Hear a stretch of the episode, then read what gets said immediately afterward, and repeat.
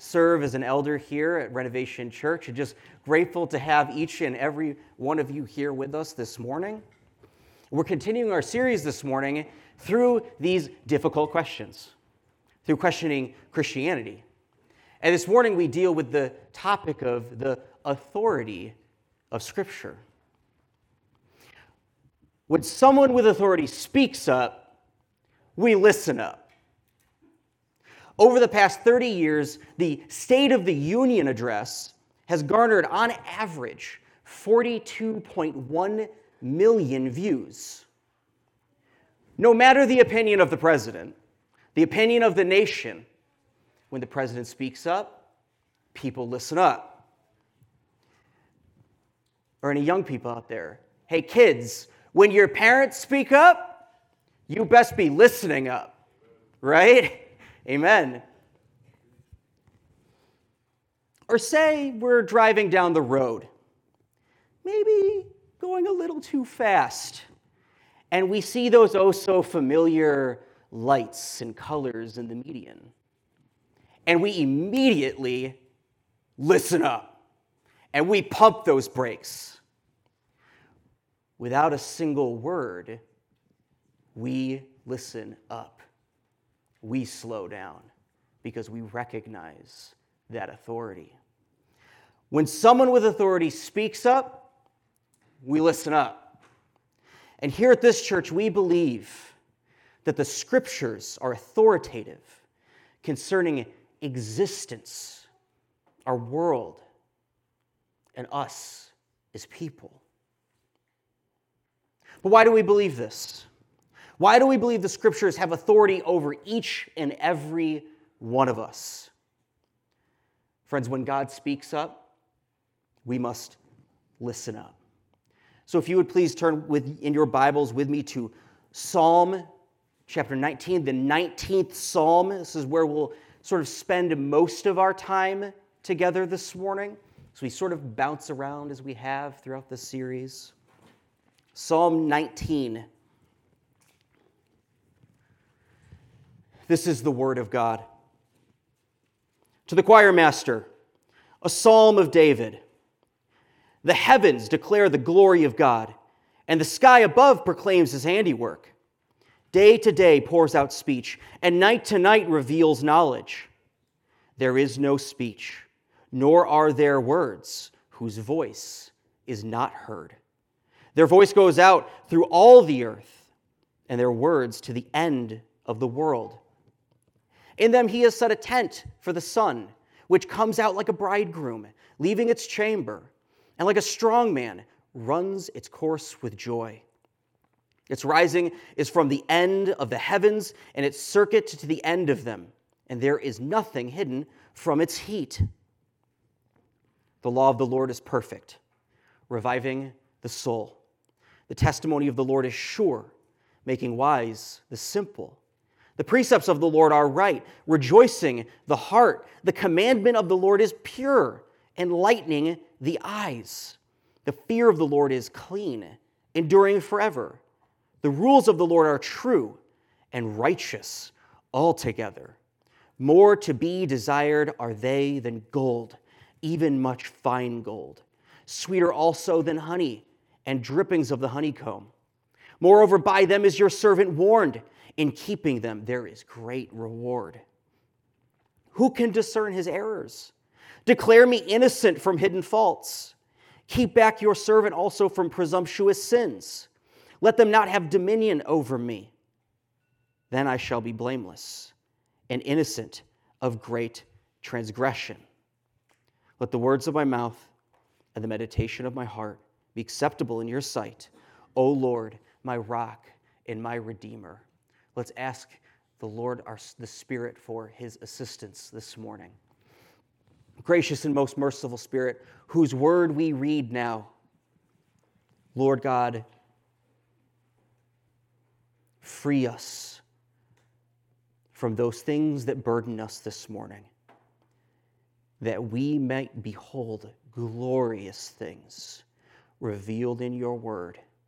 We ask and pray this in Christ Jesus' name. Amen. The psalmist begins by saying that God reveals himself in such a way so as to ensure that no one is out of reach of his revelation, his authoritative speaking. Now, according to theologians of the past, they refer to this first part of the psalm as the book of nature.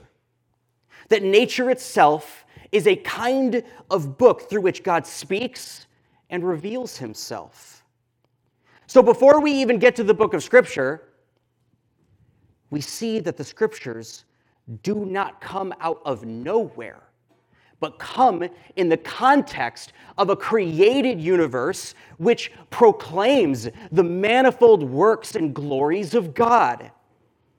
The, the day and night are always speaking. They are always pointing away from themselves to the God who made them, to the glorious Creator's craftsmanship. Just this past week, I was uh, out on a walk on the Erie Canal walk out in Fayetteville. If you've never gone there, it's beautiful. I was out on a walk with Bob Williams. And as we we're sort of looking around and observing everything, the leaves changing, we even saw a blue heron. Bob says, he says, look at how beautiful nature is. The one behind this must be even more wonderful. These wordless voices are at all times heard by every living creature because God indirectly speaks of his glory through his works. They are clear. God exists and he has created all things, and he alone upholds all things by the word of his power. That God's works in the world speak and they are authoritative. However, as soon as we look close enough at the world around us, we find that we're left with all sorts of unanswered questions. God's works can tell us something true, real about Him, but they can't tell us everything about Him. God's works in the world can tell us that justice, goodness, beauty, and truth are real. But we look into them as with a darkened glasses. We see them only partially. We see even in man a longing for something more, something beyond himself, some kind of goodness we aren't quite sure what that goodness is. Even though God's works speak authoritatively, they aren't enough. But God did not leave us with one book. Thomas Aquinas wrote, It was necessary for the salvation of man that certain truths which exceed human reason should be known to him by divine revelation. Man's whole salvation, which is in God, depends upon the knowledge of this truth. We must listen up when God speaks through his works in the book of nature. It's authoritative, but it's not sufficient for all that God wants for us. God was not content to leave man to the natural means of knowing him. But in the scriptures, God reveals himself in a special and unique way. And in them, God speaks up.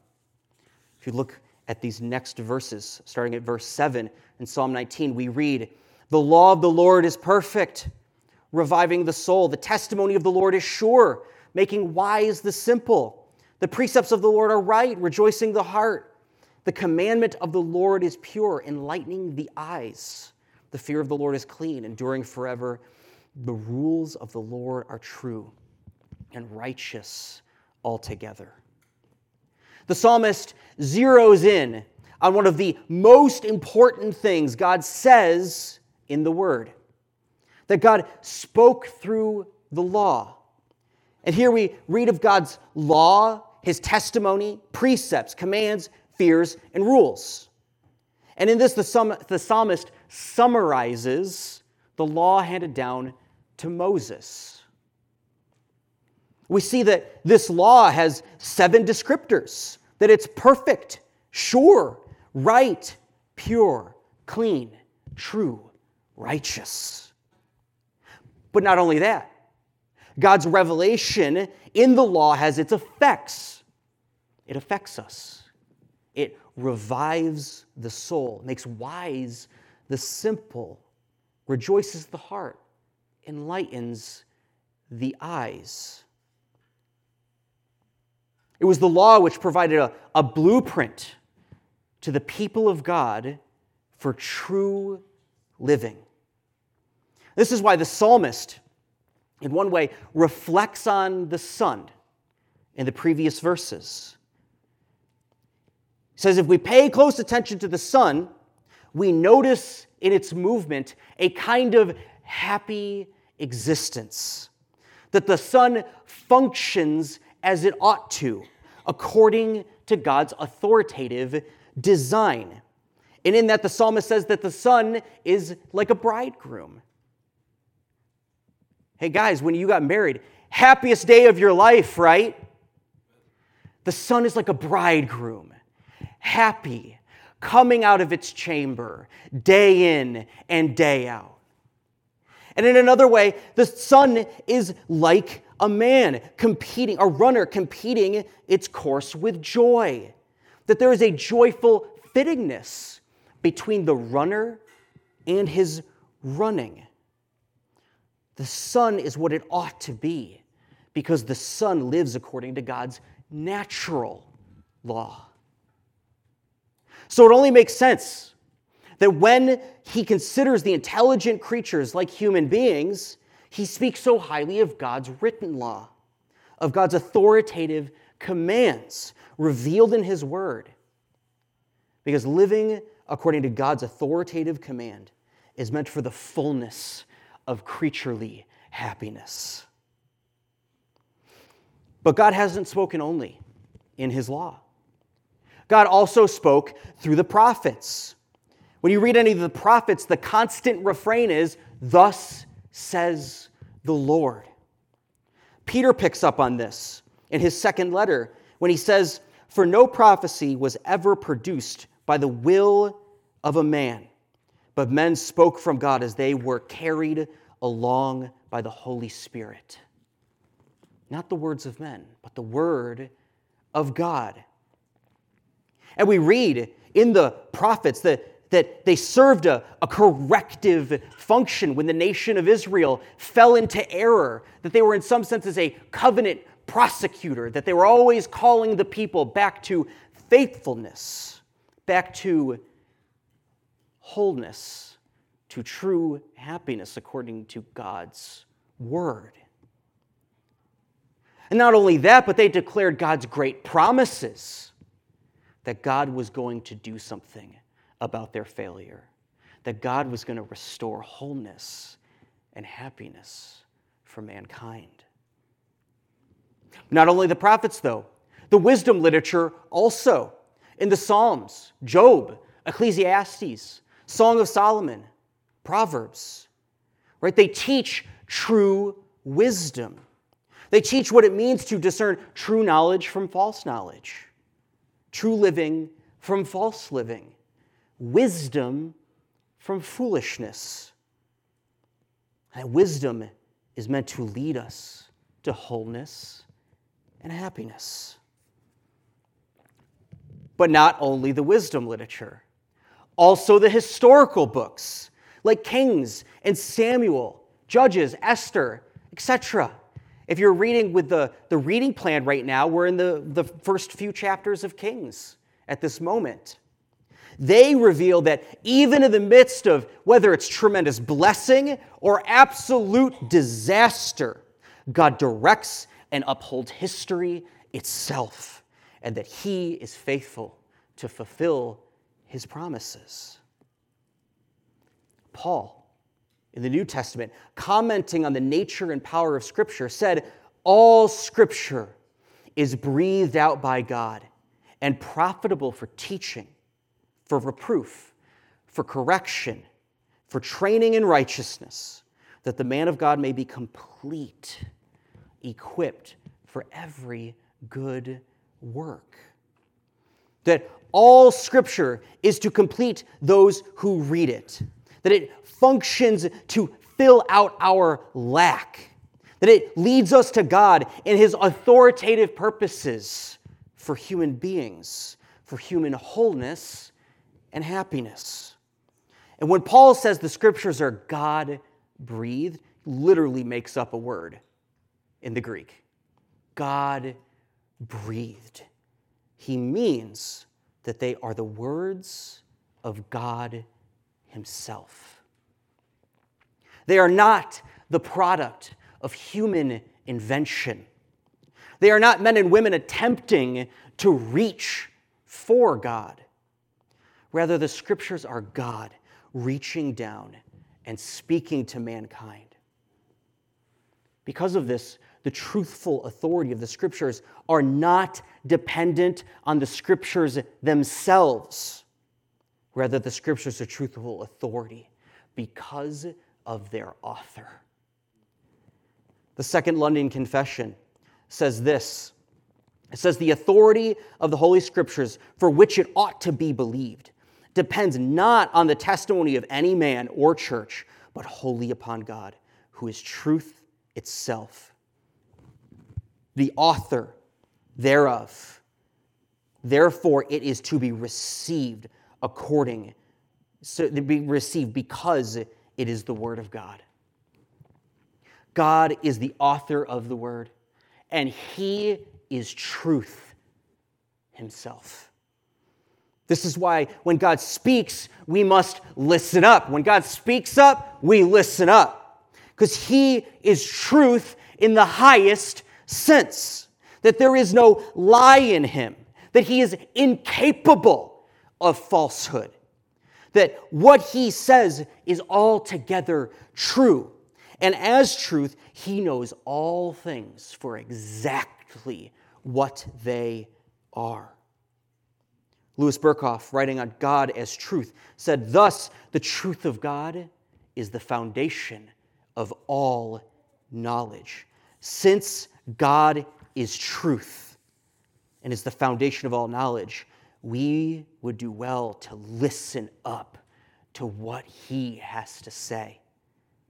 Just as the psalmist says, he says, More to be desired are they than gold, even much fine gold, sweeter also than honey and drippings of the honeycomb. We live in a world that would have you value your own authority, your self, own self empowerment, your own autonomy, the, your own no one can tell me what to do mentality. No one is over me except myself.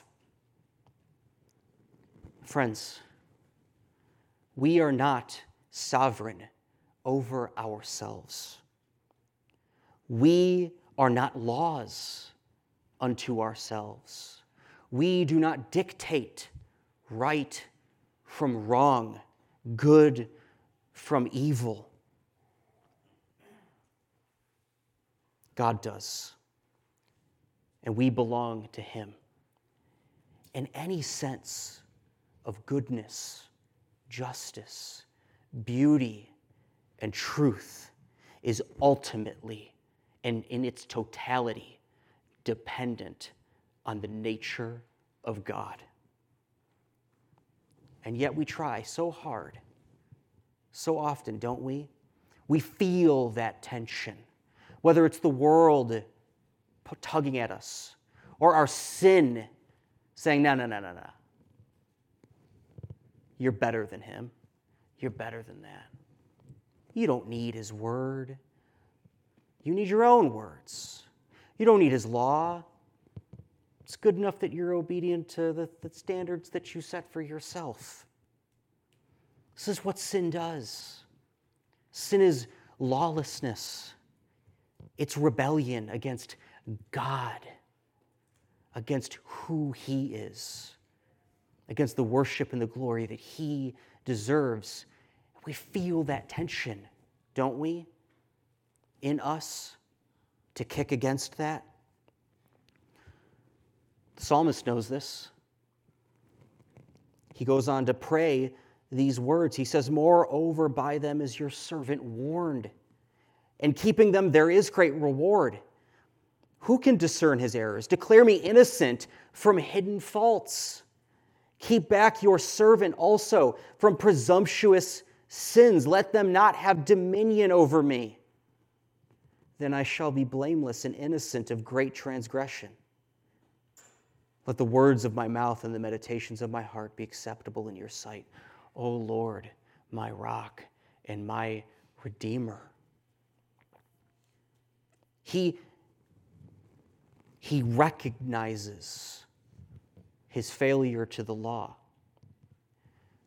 He sees that the law has in it a kind of warning that we fail to be obedient to the law. And when you open up this book, it's not just the law, right? The Torah, Moses. No, it's every single passage contains some kind of law.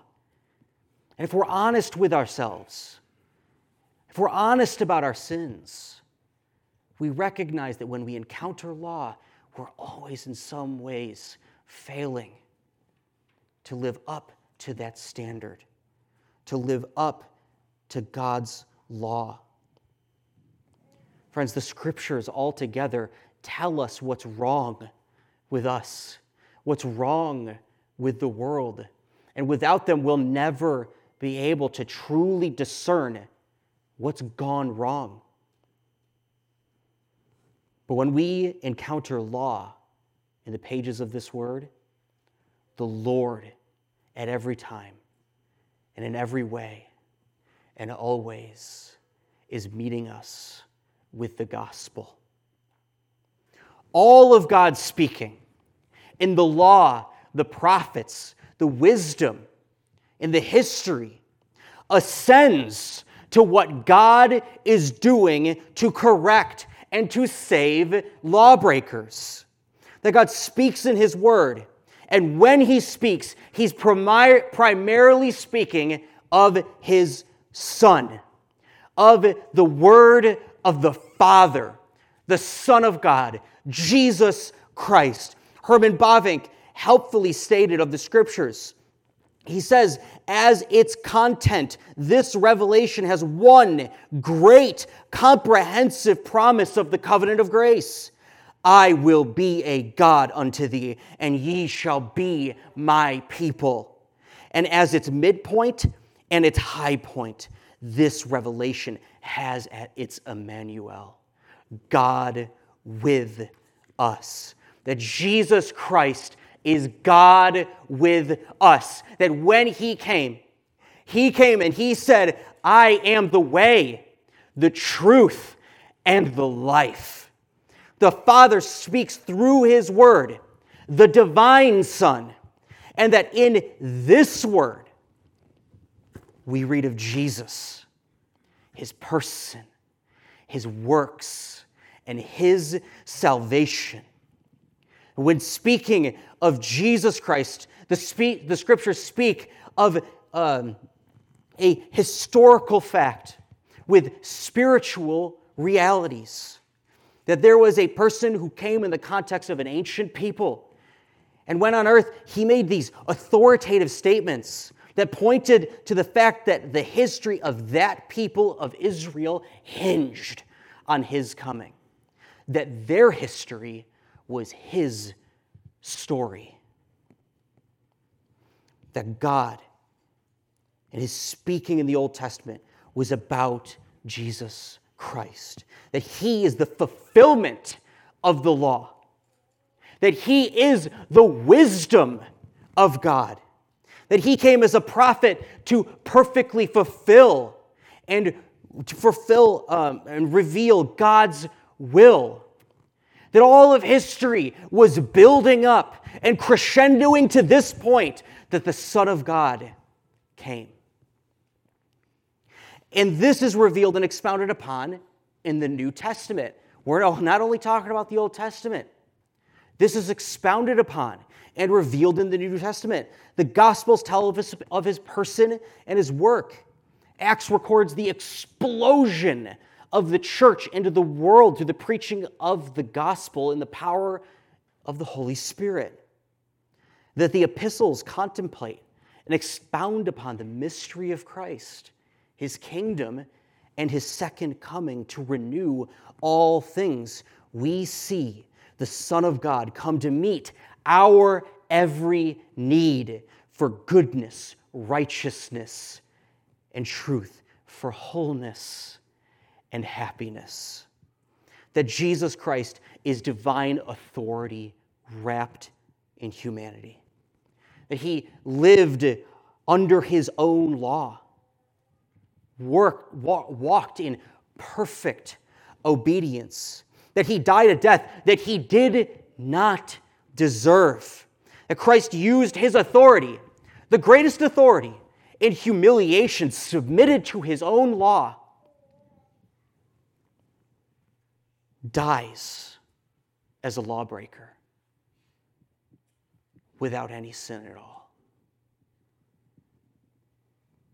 So that people can be reconciled to God, who is our wholeness, who is our happiness, who is our life, and our all. Friend, if you're here today, if you're not a Christian, hear this message. Friend, God has authority over you whether you recognize it or not. And that His authoritative word, He is speaking to you even in this moment. That nothing is hidden from Him, that He knows you for exactly who you are. And yet, in spite of that, in spite of what sin deserves, he offers and extends forgiveness in Jesus Christ, his Son. Because God is good and holy, he must punish sin. But praise God in history and is revealed in this book. God makes known to you the way of salvation. If you look to Christ in faith as your only hope this morning, your only hope for salvation from sin, God promises, according to his authoritative word, that he will forgive you. Look to Christ and find forgiveness in him. If you're a Christian here today, Renovation Church, make the psalmist's prayer your prayer. Recognize every day your need to be renewed into the image of God, into the image of Christ, in faith and with full resolve, dependent on the Holy Spirit. Pursue obedience and faith. Cry out to God that He would reveal hidden sins to you, that He would, as it says, um, keep you back from presumptuous sins, that sin would not have dominion over you. Pray these things. Pray these words. There isn't a better word for you to pray being totally honest, totally clear. Praying the words of this book pleases God the most because it's His own word and it's a perfect word. But, friends, as you seek obedience, as you seek faith, as you read this word, don't hold it in. Don't hold it to yourself. Don't harbor it. But share the goodness and loving kindness of God found in this word to others. Share it with your brothers and sisters here. Meet regularly to talk about this word. But not only fellow believers, but with our friends, our families, our neighbors, to tell them of the, the goodness of God in this word. And most of all, seek Christ in this word. Because in the word, God is teaching your minds, changing your hearts, and leading you to true happiness, which is found in Christ alone. There is no better source. There is no truer authority. Why do we say that the Bible has authority over our lives? Because the God who speaks to you through his works and through his word is truth himself and is a trustworthy authority. So let's listen up. Amen. Let's pray. Oh Lord, who can discern his errors? God, declare us innocent from hidden faults. Keep us from presumptuous sin. Lord God, we ask that they would not have dominion over us. Lord, make us blameless and innocent of transgression. And God, we ask this not by some power in us, but because of your Son, Jesus, and the power of your Spirit at work within us. Lord, only you can do this. Help us. Give us grace and strength. Lord, let the words of our mouth and the meditation of our hearts be acceptable in your sight O Lord, our rock and our Redeemer. We pray this in His name, the name of our rock and our Redeemer, Jesus Christ our Lord. Amen.